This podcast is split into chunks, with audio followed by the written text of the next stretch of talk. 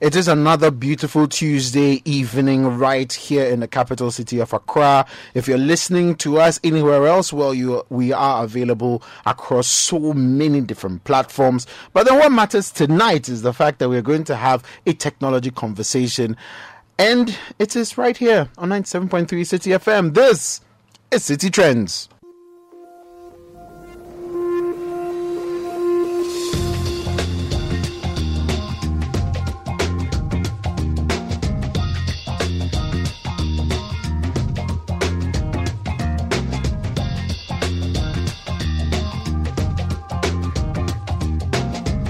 My name is Philippa Sean, and City Trends is sponsored by First National Bank. First National Bank is asking you a very simple question right now. They're asking, why let your business settle for less when you can get a whole lot more with First National Bank? Go beyond banking with a digital partner that understands your business. Let your business bank the better way with a business account from First National Bank. The First National Bank business account is more than just an account, because it does much more than that. It's a portal that gives you access to tools designed to propel your business. This includes features like the award-winning online banking enterprise, straightforward global payment solution and trade solutions and merchant services. You can also choose an account that suits your particular sector, no matter what segment you're in, from agri to public sector and everything else in between.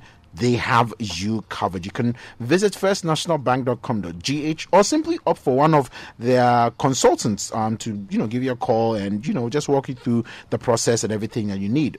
Alternatively, you can pop into any of their branches in Accra Mall, Junction Mall, Makola Mall, West Hills Mall, Achimota Mall, Tema Community 11, Jan Towers, or you can head on to their head office branch at the Accra Financial Center building and you will be sorted. It's more than just business to you. I'm guessing that's what your business is. That is why First National Bank is here to help. Now, First National Bank is a subsidiary of the FirstRand Group of South Africa. First National Bank, how can we help you?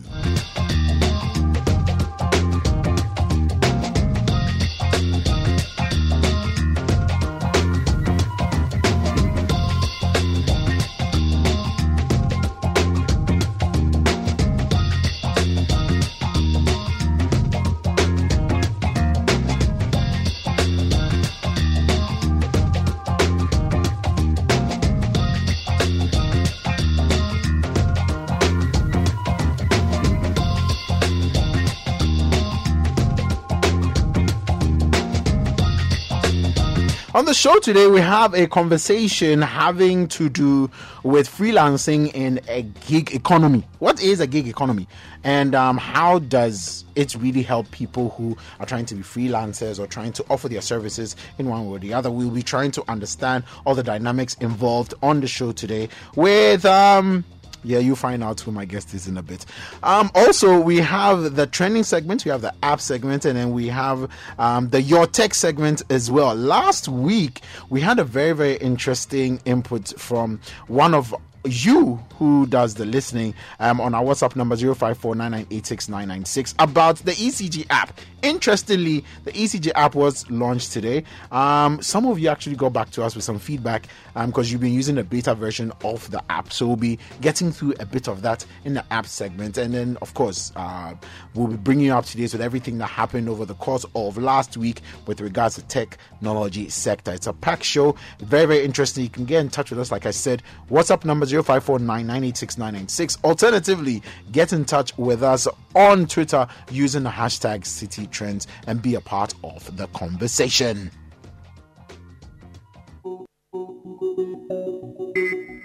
Share your thoughts and opinions on the show via the WhatsApp number 0549986996. Tweet at us using hashtag City Trends.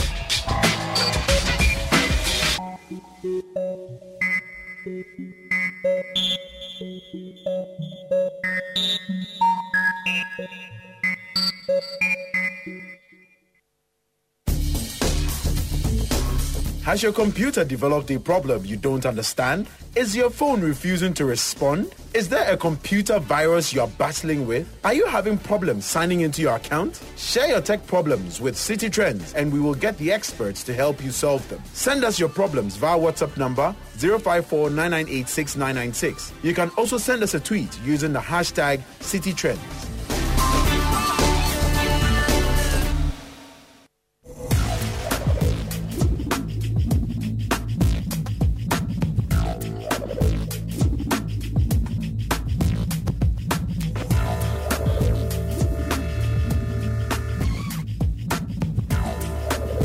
Well, if you're like me and someone has popped up in an email or on a Facebook message, or you guys were having a conversation in a group on Twitter and someone mentioned something about a gig economy and you were very confused and had no idea what exactly that was about, well, that is the reason why we're going to have this conversation, because quite a number of people really don't even understand what the gig economy is. A lot of people end up using it wrongly and all of that. But then the main issue also has to do with, you know, this whole concept of working remotely and freelancers and how easy it is for people to offer their services, you know, along that chain. And so we're going to have a conversation about that. So you at home, you wherever you are, can get a sense of what exactly is going on currently within the world of work and how you can plug yourself into it. There's so many advantages. There are kind of a few disadvantages, but at least you are going to walk away from this conversation understanding what exactly is out there and how you can plug into it. My guest for today is someone who comes highly recommended. He's the creative director at Team Alfie. But one of the things that he does as well is that he's a freelance work evangelist. We'll be asking him exactly what that means in just a bit. He is also the founder of freelancebootcamp.org. We'll be getting into all of that before the close of the show. Alfredo Prysofo, you're welcome to the show. Hey Phil, thank you. How are you? Really good. Really good. We are glad about that. So I mean, what is this freelance work evangelist business all about? What do you do? Do you have a Bible? Do you have like a handbook that we are supposed to buy? Like, what is that? You know, Phil, before I go into the evangelism of freelancing, let me congratulate you on your own little gig economy you've got going on there. You know, congratulations, Phil. Thanks, man. Thank you. Know, that Thank little you. Gig, well done. Thank you. So, yes, I call myself a freelance evangelist, and I'm not the type of person who goes around carrying a Bible, but I certainly want to preach the message of freelancing because there is a huge opportunity that, as a nation, as a people, we're missing. You know, there's an opportunity for us to earn money beyond our borders. You know, we're complaining about foreign exchange leaving the country. Freelancing and the brand of freelancing that I subscribe to potentially could allow our country to bring in revenue from outside the country, and that's the message I preach. That's what I talk about. That's a very interesting concept. Well, I mean, I guess then let's just start off from there. Like, what exactly is this brand of freelancing you're talking about, and how does it work? So, let's go to the question of first of all, let me explain what the whole gig economy. Right. Let's start. Yeah, from let's there. Start from let's the start from there. Let's not go to the whole, you know, higher level. Let's start from the base and then build on top of that. So the gig economy is nothing new. Okay? To be honest, gigging has been happening in one form or the other in Ghana for many years. I remember when I was a child. Well, I wasn't a child, I was a young man, let me put it that way. I'm still young. But when I was much younger, I used to go to a farm with my father. And I remember that the farmers around the local area would always come to my dad's farm to come and do a little job here, a little job there, you know, just to supplement their income. So my father was seen as the producer of gigs. Right. You understand? Come and weed my father's farm, you know, earn a bit of money and then take the money back to your own farm. And then there's also the aspect of consultants, you know, in one form or the other, accountants and stuff like that who used to do little consultancy work, you know, here and there. It was all gigs. I think the main thing that's happened now between what we're doing then and what's happening now is that now it's underpinned by technology, right? And the technology has allowed us to, has made it easier for people to find work or find these gigs, right? It's made it easier for employers to find talent, you know, find people with the skills, the right skills to do specific tasks. And it's made it easier for consumers to also evaluate services, evaluate people who do certain services, give feedback. And it's basically generally given consumers a better experience. You know, so that's essentially what the gig economy now is. Same thing we've been doing, but underpinned by technology, like tech, algorithms, AI. You know, it seems to be a very popular option for a lot of tech companies today. I'm not sure about mainstream corporates, but a lot of tech companies seem to be riding along that conversation. I don't know if you get that sense as well. Oh, yeah, I do. Absolutely. I mean, tech companies are driven by, let me not use the word greed, but profit. Right. Okay? And the gig economy, it all boils down to simple economics and risk, right? If they can push the risk of doing business to the individuals who do their business, for example, Uber, right? The driver is doing all the driving. By the end of the day, when things go wrong, the feedback goes to the driver. And think about this. Imagine owning a company where when someone who works for you does something wrong and feedback is put on the platform, it actually makes your business better. Think about it, because the feedback that you give to an Uber driver improves the Uber service. Right. Whereas the traditional business... It will shut your business down. Yeah. So that's what the gig economy does. So the risk has been pushed to individuals. Companies no longer have to pay insurance... Social security, time off, paternity leave, maternity leave, and all that. All of that has been pushed to, you know, the people in the gig, you know, economy. So that saves them money, and money is what it's all about. So that's what's driving the conversation among tech firms at the moment. Wow. That's very interesting. Well, listeners, you're still tuned in to 97.3 City FM. This is City Trends, and we're having a conversation with Alfredo Prysofo about freelancing in a gig economy. And he basically is setting the base of what a gig economy is and why tech firms seem to be so much in favor of, you know, basically working within that sort of frame of or mindset. Now, Alfie, so it is one thing understanding this. It's a completely different thing making it work. And I'm not sure, from your observation within this space in Ghana, how prevalent is this economy, this gig economy? I'll say on a scale of 0 to 10, 0 being caveman and 10 being space astronaut, you know, level, I'd say we're somewhere at about 4. Right. Compared to countries like the United Kingdom and the US, we are well behind the curve when it comes to the gig economy, but we're catching up. The problem is, the challenge is the infrastructure is not there, and the type of education that we give our graduates and people who leave institutions of higher learning does not actually equip them for the employment market. Now, remember, the gig economy, it's not based on your performance, is not based on your certificates or your process. Okay, it's purely based on results. Okay, so if you can't deliver what you say you are going to deliver, for example, you're working as a developer and you're building a website, and you cannot deliver the website's a standard the customer wants. The customer leaves you, poor feedback, and you don't get any more jobs. Game over. Do you understand? So it doesn't matter how highly qualified you are, you know, how many doctorates you've got under your belt. The gig economy forces you to produce value. Right. Okay? If you can't produce value, you fail and you die. And this is where there's a disconnect between the type of people that our institutions are birthing or bringing out, and the type of people that are needed to work in this type of industry. So there's a huge disconnect there. And once we can kind of bridge that disconnect, bring out people who are entrepreneurs, or how should I even put it? People who are resilient. You know, you need a certain level of resilience to work as a freelancer. You need to be able to take control of your own destiny. we don't want the type of freelancers are not the type of people who work in the typical government institution. Do you understand? Come to work, do the minimum amount of work for maximum pay. Do you understand? It's a whole different mindset. And once we start closing that gap, putting in the technology to support them, churning out the right type of graduates to the right mindset, changing our work culture,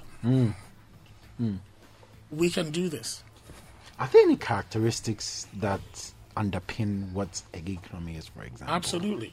So in Europe, for example, one of the things that's really driven the growth of this industry is a work-life balance, right? I mean, for years, people had gone through work. You can work, stay at work for hours and hours and hours, have no time for family. You earn huge amounts of money, but you never have any time to spend it. That gig economy gives us the ability to balance our lives. So you choose the hours you want to work. Right. Choose what you want to do, where you want to do it, and how much of it you want. And you also have control over your earnings. You work as hard as you want, work as little as you want, but ultimately you're the captain of your own ship. If you don't work, you don't earn. It gives you the ability to have multiple streams of income. So a lot of freelancers, believe it or not, Phil, still keep their day jobs. Right. Okay?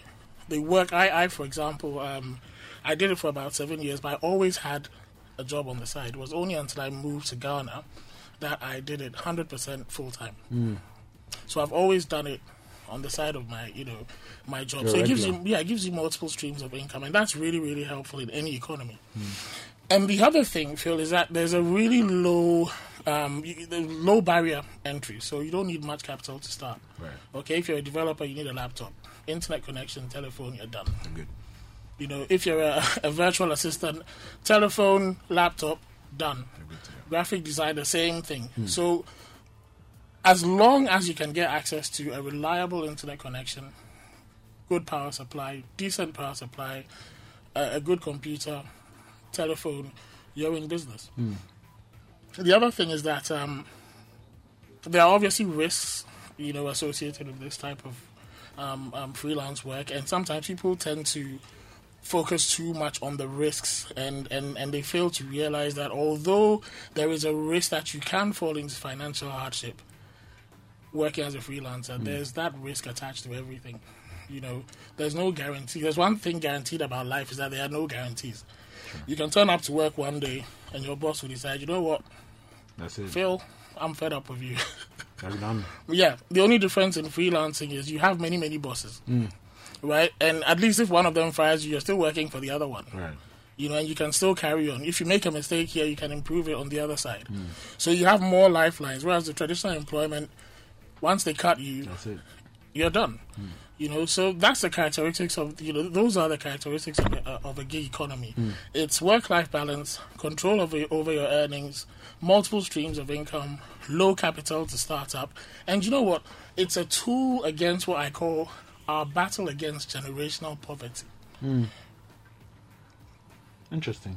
Explain that. Think about it. So, for the first time in the history of mankind, borders are no longer relevant in your ability to make money, thanks to the internet. You can be sitting in Ghana, you can be working with a company in New York and earning dollars. All because of your level of competency. And that's it. And that's you're just regarded based on just how competent you are. It doesn't matter what you look like, where you're from, whether you have a visa, whether you were bounced in the past. They ask you, can you do the job? You demonstrate if you can do the job. You get feedback from previous clients. You show it to the next employer that, yeah, this guy can do the job, and you're on. And that's it. There is no longer any excuse for saying that I'm going to stay in Ghana. I'm going to accept my little Ghana salary, and that's it.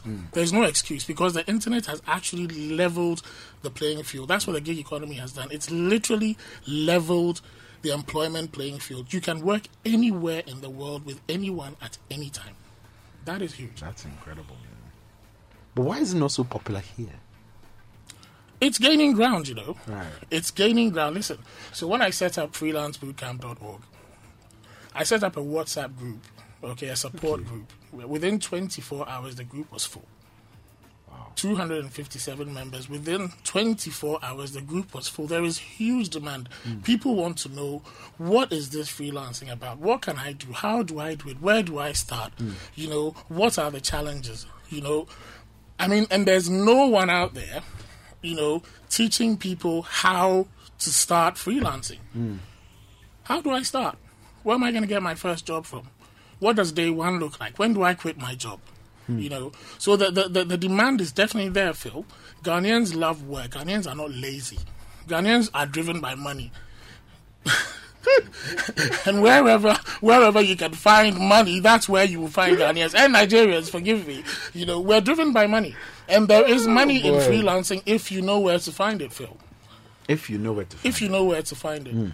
That seems to be the main point where people seem to veer off, where exactly to find what gigs for them to be able to thrive on and survive on and everything else. So the problem is people are only looking at local gigs. Think local, act global. Right? You've heard that saying. Right.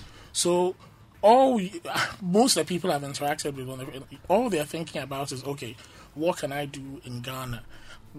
How can I work as a virtual assistant in Ghana?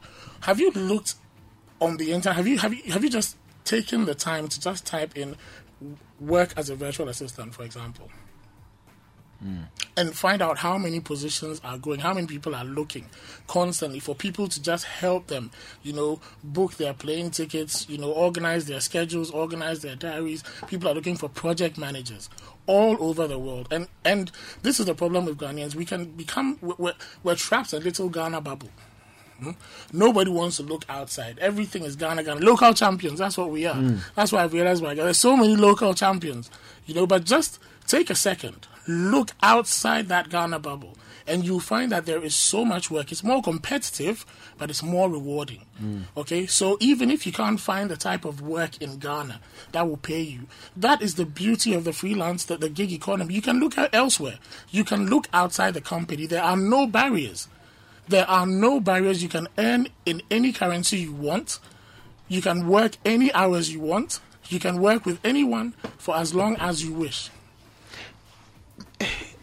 It's all well and good, but clearly there are certain tools that make all of this possible. Without knowledge of these tools, you literally cannot survive. For example, if you're going to be a virtual assistant for someone, I mean, you need a Slack, for example, a working knowledge of how Slack works or any other of these apps and how they work. A lot of people don't seem to have that. So Phil, and it really restricts them on taking advantage of these opportunities. Knowledge is free.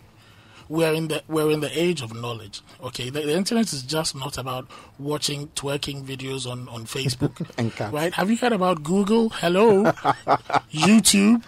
Listen, I have a developer in my team, right, back in my office, who's taught himself how to program in PHP, Laravel, self-taught, from scratch, just by watching videos on YouTube. So there is no excuse for, I can't do this.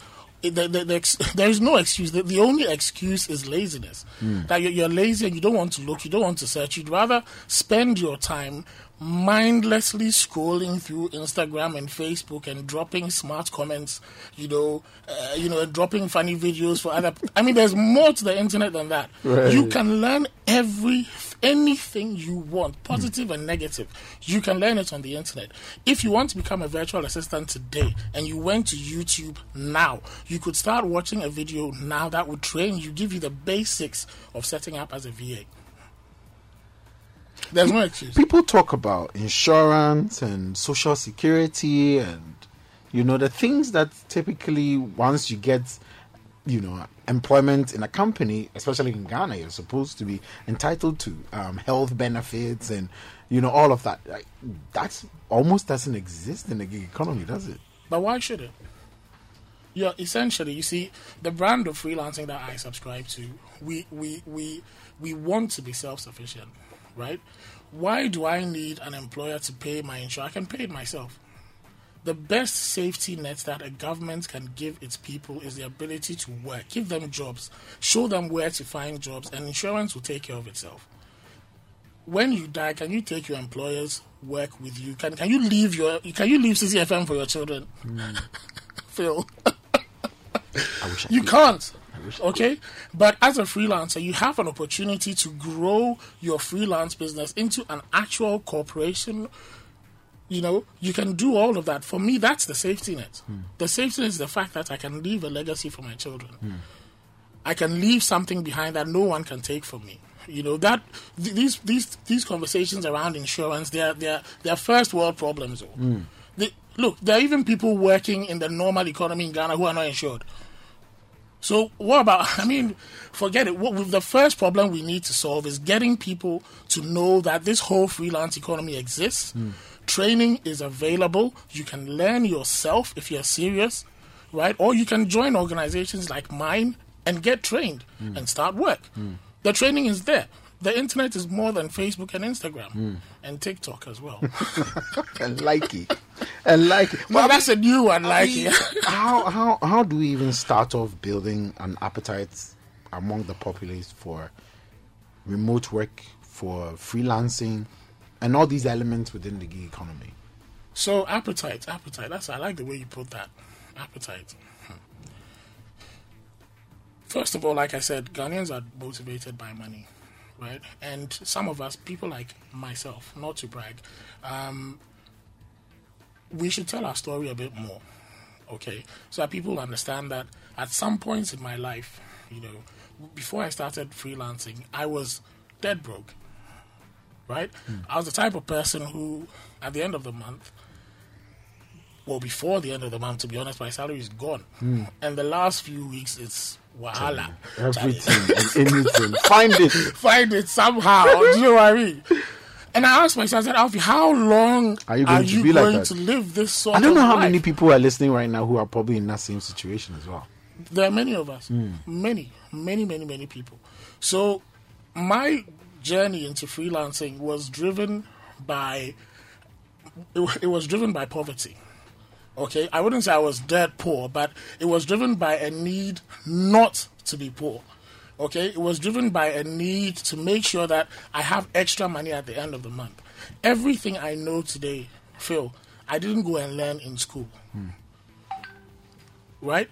Everything I learned today, I learned on the internet, taught by the internet, brought up by the internet, made money on the internet. So... if you want to get involved in the gig economy, you need to have that hunger, that basic hunger. That means that you don't want to settle for second best. You are not happy with your salary. You are not happy with your situation.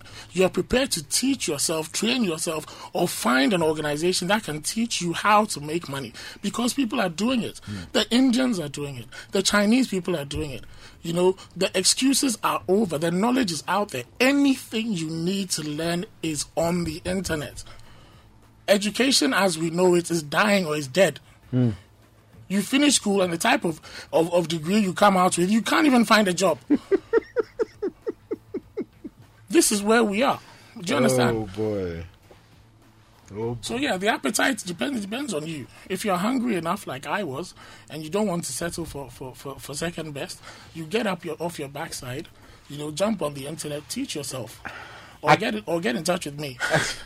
We have a message here from Sedem. I can code in Ruby, Ruby on Rails, Python, Django, Phoenix, PHP, Laravel, and all of this is self-taught. And guess what? I have just started learning Flutter today. Amazing. Wow, Sedem. Amazing. Sedem, wow. Yeah, these are the type of people that will thrive in the gig economy. Right. Okay, because there are employers all over the world looking for, you know, the self-taught developers and the coders are the best. Mm. They are people like this are brilliant because he can, if he puts his mind to anything, he knows, this guy knows that if he puts his mind to anything, he can do it. And that's the attitude of a freelancer. Mm. Even if you can't do it yourself, Phil, you can find someone who can do it. Right. That's my attitude. Right. If I can't do it, I know someone who can and I'll get it done. It's a can-do attitude. Well, it looks like a lot of it is right up to the people themselves. That's mostly where it is. And it's driven by the people. Freelancing is driven by the people. It's not driven by governments. It's driven by the need for individuals to earn extra money. And this is what these huge corporations like the Ubers, the Upworks are thriving on. Right. Because people are desperate, looking for ways to earn extra money. Valid ways. Not theft or fraud or money transfer nonsense. Valid ways to actually make money. Mm. Mm. We have a message here. Stephen Nasebudi says, session boys, musicians, that is, have perfected this gig economy power. Oh, yes. Now other sectors have to take it global. Well, thank you, Stephen, for your message there. J Boss Chick is also listening. She sends a message that says, getting motivation, #CityTrends. You can send through your messages as well on our WhatsApp number 0549 986 996. We're having a conversation today about freelancing in a gig economy, and basically the underlying factor is it's really literally up to you, because the information that you need to be able to survive in this current world of work and the future world of work is literally in your hands. It's out there. It's on the internet. Just go find it and get going. But yeah, so Alfie, so it is one thing having motivation, it's another thing knowing where exactly to find information and basically learning. There are people who will find it but then won't probably go through with it all the way through to the end. You have a platform that I think probably helps us to bridge that gap. So can you tell us a bit about that platform? Okay, so my platform is, I call it a movement. Okay, freelancebootcamp.org is a movement, and it has the sole objective of one, training, making sure that people who join our platform know exactly how to start, where to start, what resources they need, how to deal with customers, good customer service, how to deal with difficult customers, how to manage projects. We go through all of those things. And once you complete the training, the next stage in the evolution of freelancebootcamp.org is it's going to become a marketplace where these qualified, what I'm going to call qualified freelancers, are going to be given opportunities to actually work with customers who are looking for the skills that they have. So there are other organizations like mine who are also doing, similar things, but where the only, I'd say, that freelancebootcamp.org is not for profit. Mm. Okay, it's purely about supporting individuals like myself who start from nowhere. Give them a little, push. This is where to find the information. This is how to find a customer. When you get your first job, this is what you need to do. Mm. This is where to find an invoice. These are the type of websites you need to do that can attract customers. Once you get your customers, when you're doing a project, right, how do you manage the project? How do you manage the customer's expectations? How do you make sure that a difficult conversation with a customer does not become negative feedback? Mm. Okay, what does a successful project look like?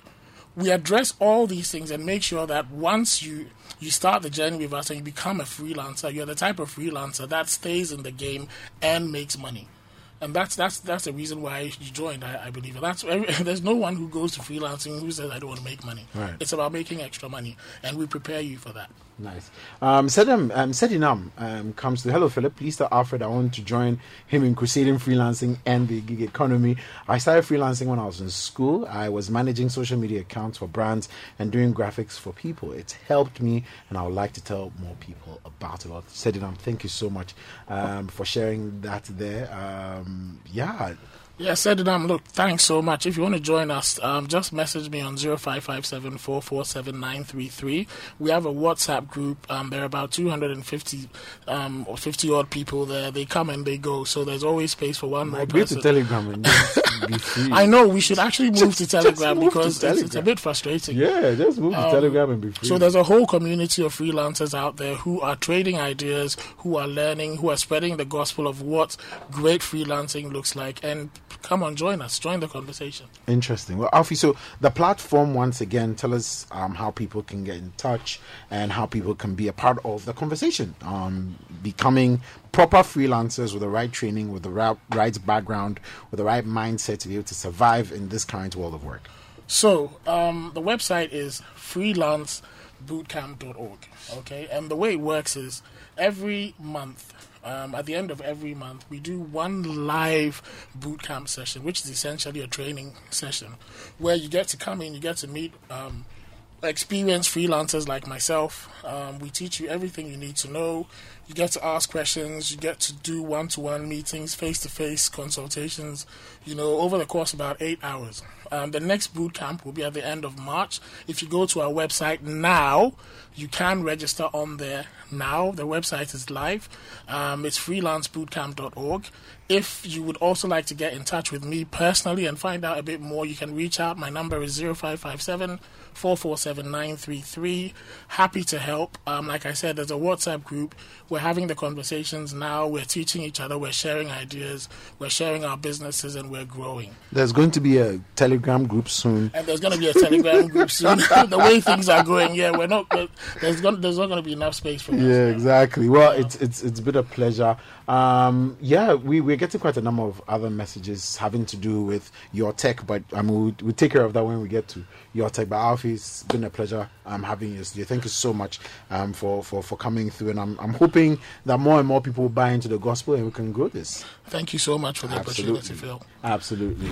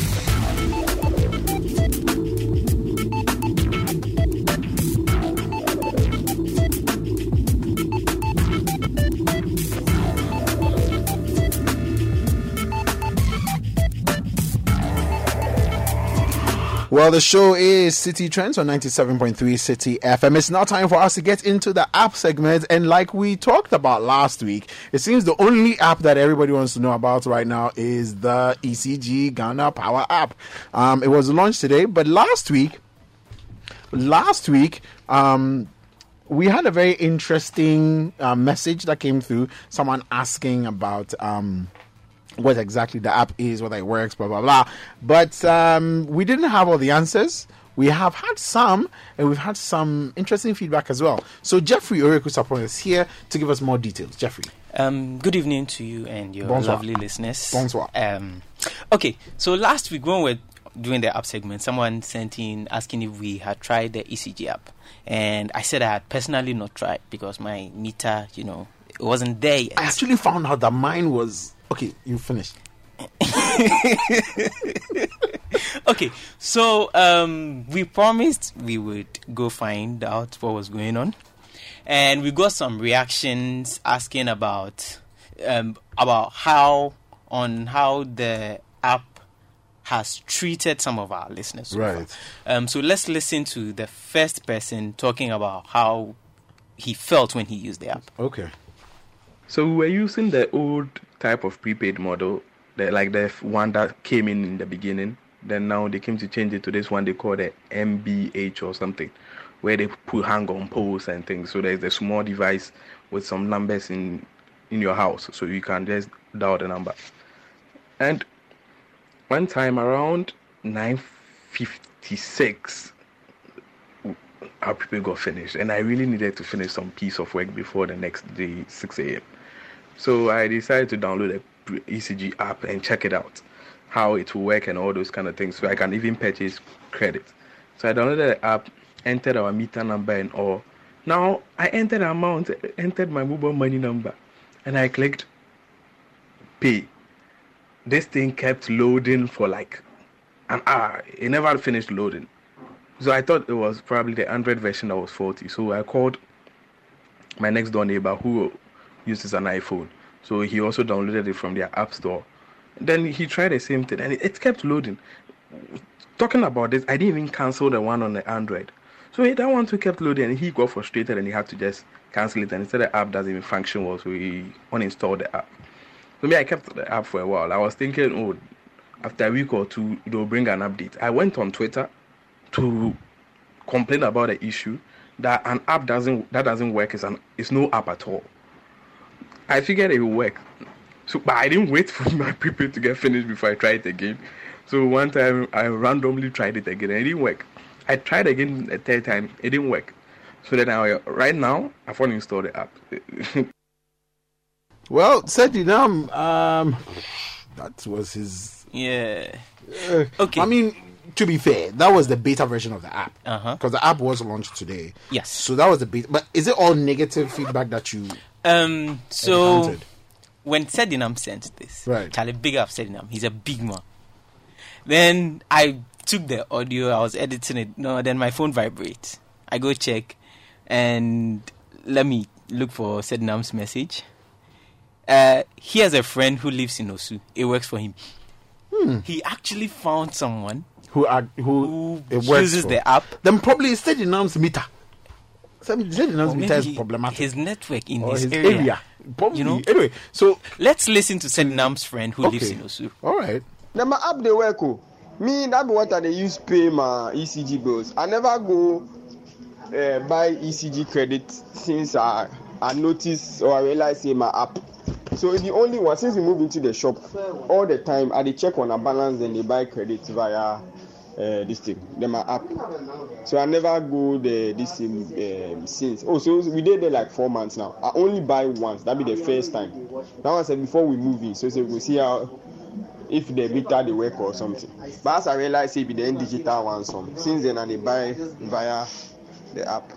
Well, it looks like the experiences have been varied. And, yes. Thank you, Sedinam, for that feedback. Sedinam was my producer. Unfortunately, he sent a message a couple of minutes ago. Yes. So while we were interacting, he said he tried again. Now, this is the message he got on the app. Network connectivity could not be established for this operation. Right. Please check network connectivity and try again. So maybe it's his network. Could be the network. Could be there. Yeah. But today the app was launched. Yeah. So did we get any feedback from the ECG team? I got in touch with Tony Sosa. He's the general manager for IT, the team that's in charge of the app at ECG. Oh, cool. And he told us about the app, what it does. Apparently there's also a short code and everything. So let's listen to Tony. My name is Anthony Sosa. And I'm responsible for IT applications in ECG. So talking about the ECG mobile app called ECG Power, it's a mobile application that gives the customer convenience by making it possible for smart prepaid customers and postpaid customers to be able to top up credit anytime, anywhere at their own convenience. And also pay bills anytime, anywhere. It's a 4 easy step approach to simply downloading the app on the App Store, creating an account using your email, a phone number, choosing a password and confirming it. And you are able to log in and be able to, top up and then pay bills also.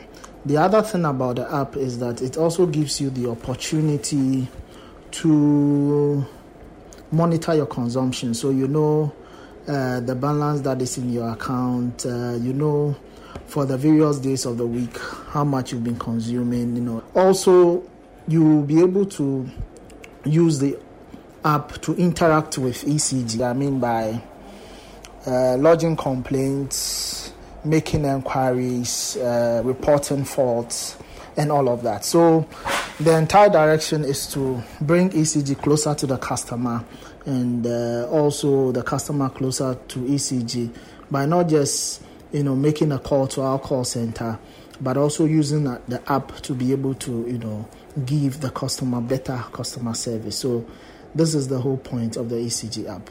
So we currently support the following Momo payment option, that is MTN Mobile Money, Vodafone Cash, Airtel, Tigo Money.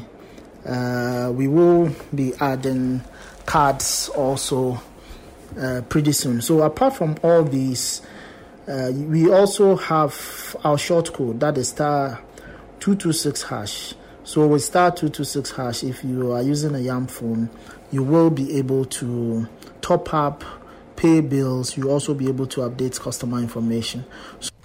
So basically, that's it. That is a summary of what the app is about, yes, and sort of also touching on what Sedilam probably was facing, and then just, you know, wrapping it all up. But I downloaded it today. I could not get my meter to be registered when I entered my meter number, because my meter has a smart thing. So in my mind, I thought like it was supposed to work. But when I entered the meter number, it says it was not on their database. They're not smart enough. Yeah, I don't know. Maybe my meter is not smart enough. The feedback I got was that it was not, you know, within on the database. I mean, I don't know how and when. But does your meter have that small screen that has the numbers thing, the keypad, and that you can used to check? It tells you time, date, amount you have left. No, my okay. Your meter is still down. Your meter is still down. No, but you see, okay, but it has smart cash at the top. Oh, please, cash.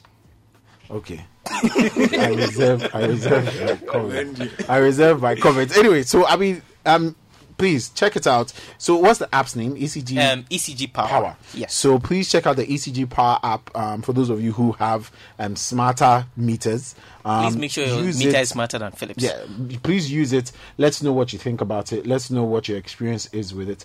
So someone is asking, what about us, the postpaid customers? Are we still going to receive a visit from the ECG guys to read our meters now or what? So Tony also said that they are looking at incorporating a part for postpaid users so that they can check their consumption and then how much they are supposed to pay. He didn't actually say anything about payments though, but he said they were working on things for postpaid users. So for that one, I'm sure very soon they will add that and then cover you guys who still use postpaid meters. From the paperwork as well and from the launch, what I heard was that postpaid customers were going to be taken care of. Yes. But I think it is limited to a certain extent. Right now, it's prepaid for now. For the smart ones. But when you go to the app, it actually... Smart prepaid users. Yes. When you go to the app itself, you get to realize that... it does give you the option to enter whether you are prepaid or postpaid.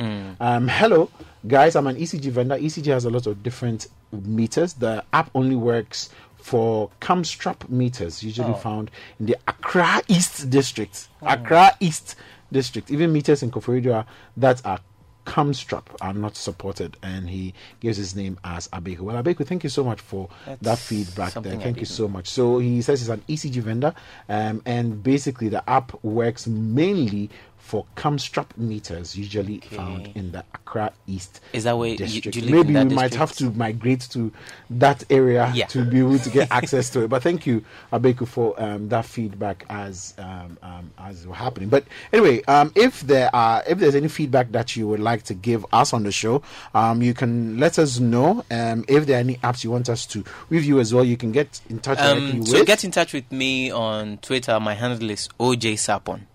OJSARPONG. My DM is open. You don't have to follow me to send me a message, but you can also follow me. Let's talk. Let's have a lot of conversations. Yeah. Some people follow me and then they say, you said we should get in touch with you. So, yeah. Anyway, so thank you. Thank you very much. We're moving straight into the Your Tech segment. Now, Your Tech basically is the segment where we hear from you if you're having any challenges with any of the devices or the technologies around you. And you let us know, and we let the people know what your problem is, and we get solutions for it as well. Ellen Dapa is the lady. HRH. Her Royal Highness, Ellen Dapa, is the one who manages that segment. Ellen, over to you. Hi, Phil. Hey, what's up? I'm doing okay. So I got in touch with, or Roland rather got in touch with me. And the problem he's facing, I want to assume almost everyone has experienced that before. It's quite a common thing. So let's listen to him. All right. This is Roland from Dodoa. Yes, I have a problem with my phone. It gets heated up, mostly when I put the data on. That was how it started. But now, even without the data on, it often goes off. It gets heated and goes off. What could be the problem? Hey, wait. So when the data is on, the phone gets heated? Yes. and then it goes off. So I remember I was still trying to get in touch with him. I kept calling, it wasn't going through. Then he called me with another number, and then he was like, so you see my problem, my data is on and then the phone is off. Wow. I can't use it. Wow. Yes, that's the problem. That's a very peculiar problem. Yeah. No, but overheating, I think, is something... I mean, I can understand overheating, but the data bit and the connection with the data. But anyway, let's listen. Is there a solution for him? Of course. Let's listen to the solution. Let's listen to that. Roland, the microprocessor of computers and phones heat up based on how much work they are doing. When they heat up excessively, they can burn out. Because manufacturers want to prevent this, they implement software that slows it down, switches them off, so the processor is protected. Your issue has an underlying hardware problem. So look for a very experienced technician. Let him look at the hardware, and I'm sure he will find a solution to your problem. Well, I'm hoping that helps Roland a little, because his issue is pretty. Yeah. I don't like phones that when they get heated, especially like when you're charging it. I can understand when you're charging it gets heated. But then I want to assume it doesn't have to do with just the data part. It could be different reasons. It could even be a virus or something. Right. But like we said, he should get to an expert, a technician. So they will check it out. Well, please find a technician who will probably open up the device and figure out what exactly is going on. It could be anything. It could be anything. At all. So please just get a technician to work it out, and then let's see how it plays out. So you realize that you've misplaced your purse. Does your bank help you with that? Because when you have that... I can't believe it. I've lost my card. Moment. You can use the First National Bank mobile app to block your card and order a new one. You can also report any fraudulent activity on your account anytime, 24/7. And if you need cash, you can still withdraw at any First National Bank ATM without a card, just by using the banking app. So you'll always have access to your money when you need it. See, it takes a bank that does more to help your family. So who's helping yours? First National Bank. How can we help you?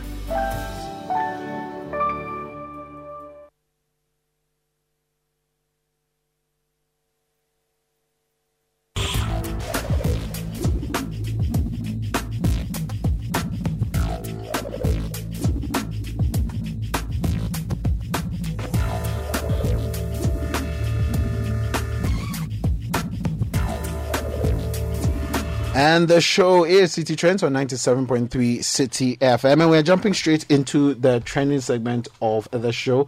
And your messages are still welcome on our WhatsApp number 0549986996. Alternatively, you can get in touch with us on Twitter using the hashtag City Trends. Yes, so now it's time for us to get into the trending segment. And we're joined by Mr. Enchi, who has some updates from across the week, and Alfredo Prysofo will also be joining us with some thoughts about his thoughts about some of the stories that we'll be reviewing this week. Mr. Enchi, you're welcome to the show. Hi, Philip. Yes. What's up? I'm good. How are you? I'm good. I'm very good. What's up? Yeah. So what have we missed over the course of the week? Yeah. So, as always, a lot of things are happening in the tech industry. So let's start off with something on the safer side. Yeah. So I'm scared. So last week we observed Safer Internet Day. Right. Yeah. The World Safer Internet Day. Right. There was a peculiar focus on Africa. Mm. Yeah. So on this day, Google announced 1 million internet safe fund for African children. Okay. Yeah. And then that's not just it. And Facebook has also partnered with nine brands for a safer internet for children in Africa. Oh, and one of these brands include a Ghanaian brand, which is actually Child Online Africa. Nice. Yeah. And I think this is a very great one. I think we're having conversations about how kids are faring online. We had a conversation about this last week. Yes. Is this safe? Right. Who's making sure that the internet is actually safe for them? Mm. And I think this is a very good initiative in the right direction. Yeah. Alfie, your thoughts about that?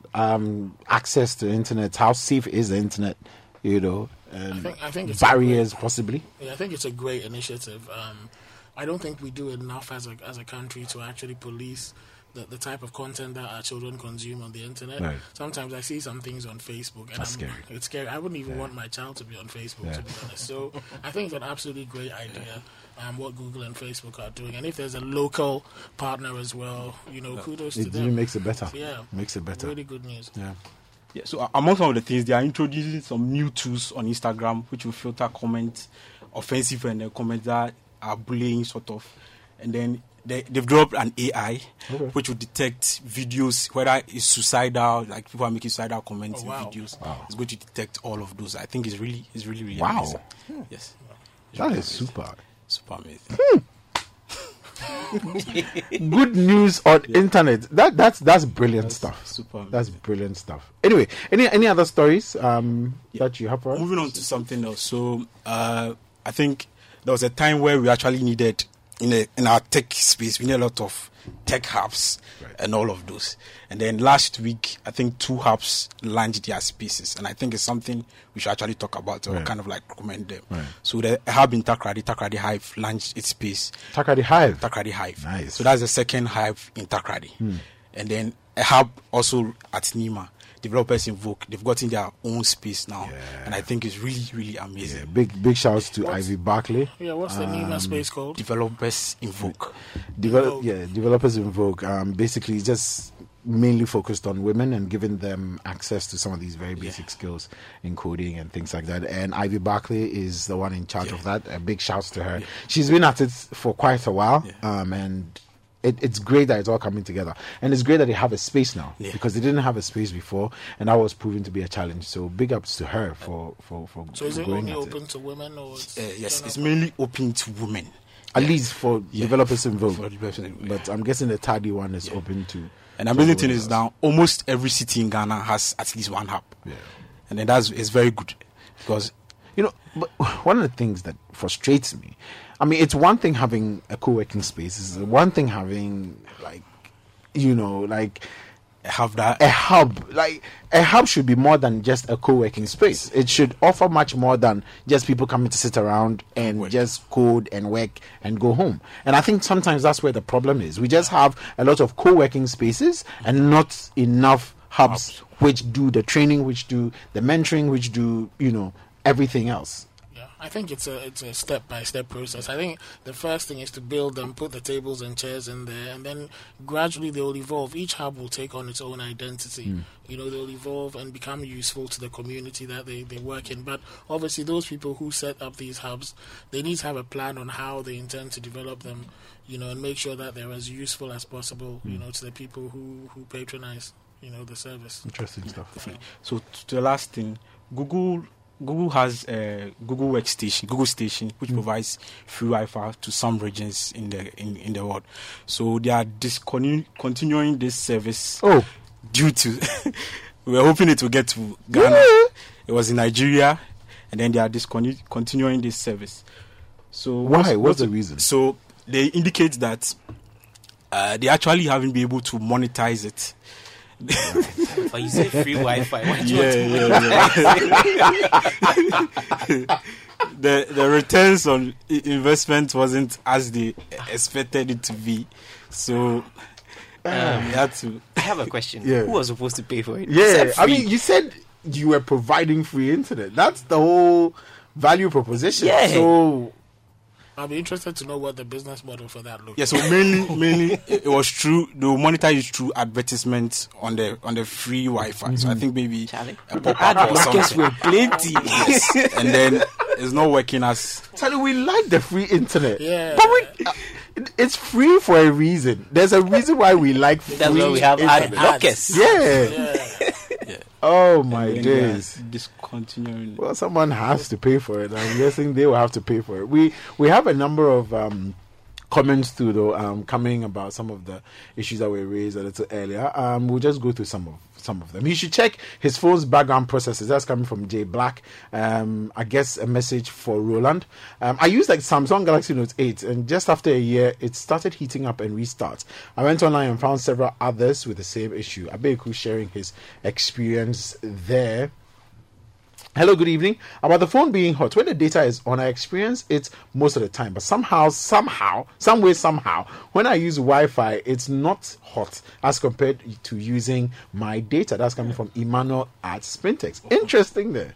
That's a very interesting thing. When you use the Wi-Fi, it doesn't get so hot. I have it the other way. When I use Wi-Fi, my phone gets really, really hot as against using data. It's interesting. Hi, Phil. Hope you're cool. I am cool. I'm very cool. About the guy whose phone gets heated up with the data on, this could be a software issue. I was using the Windows phone. Every month, you have to update it. If not, so heating, but after updating the software, the heating stops. That's coming from Philip Mensah from Papasi Kaswa. Well, Philip, thank you so much. And to everybody else, to Alfie, thank you so much for making time to join us on the show and for your contributions as well. So quick clarification. So the ECG app is available for postpaid users. Of course. Yes, it's only the non-smart prepaid users like Philip's meter. Who don't have it. And apparently the smart ones have SIM cards. That's how come they're able to connect to their database. Got it. Okay, so yes, a big thank you to Jeffrey as well, to Ellen, and of course to Mr. Entry. Mr. Opoku as well, thank you so much for your contributions on the show. The show will be available as a podcast tomorrow, so please make sure you look out across all the podcast platforms. Look out for it, download it, and take a listen. But until next week, stay techy!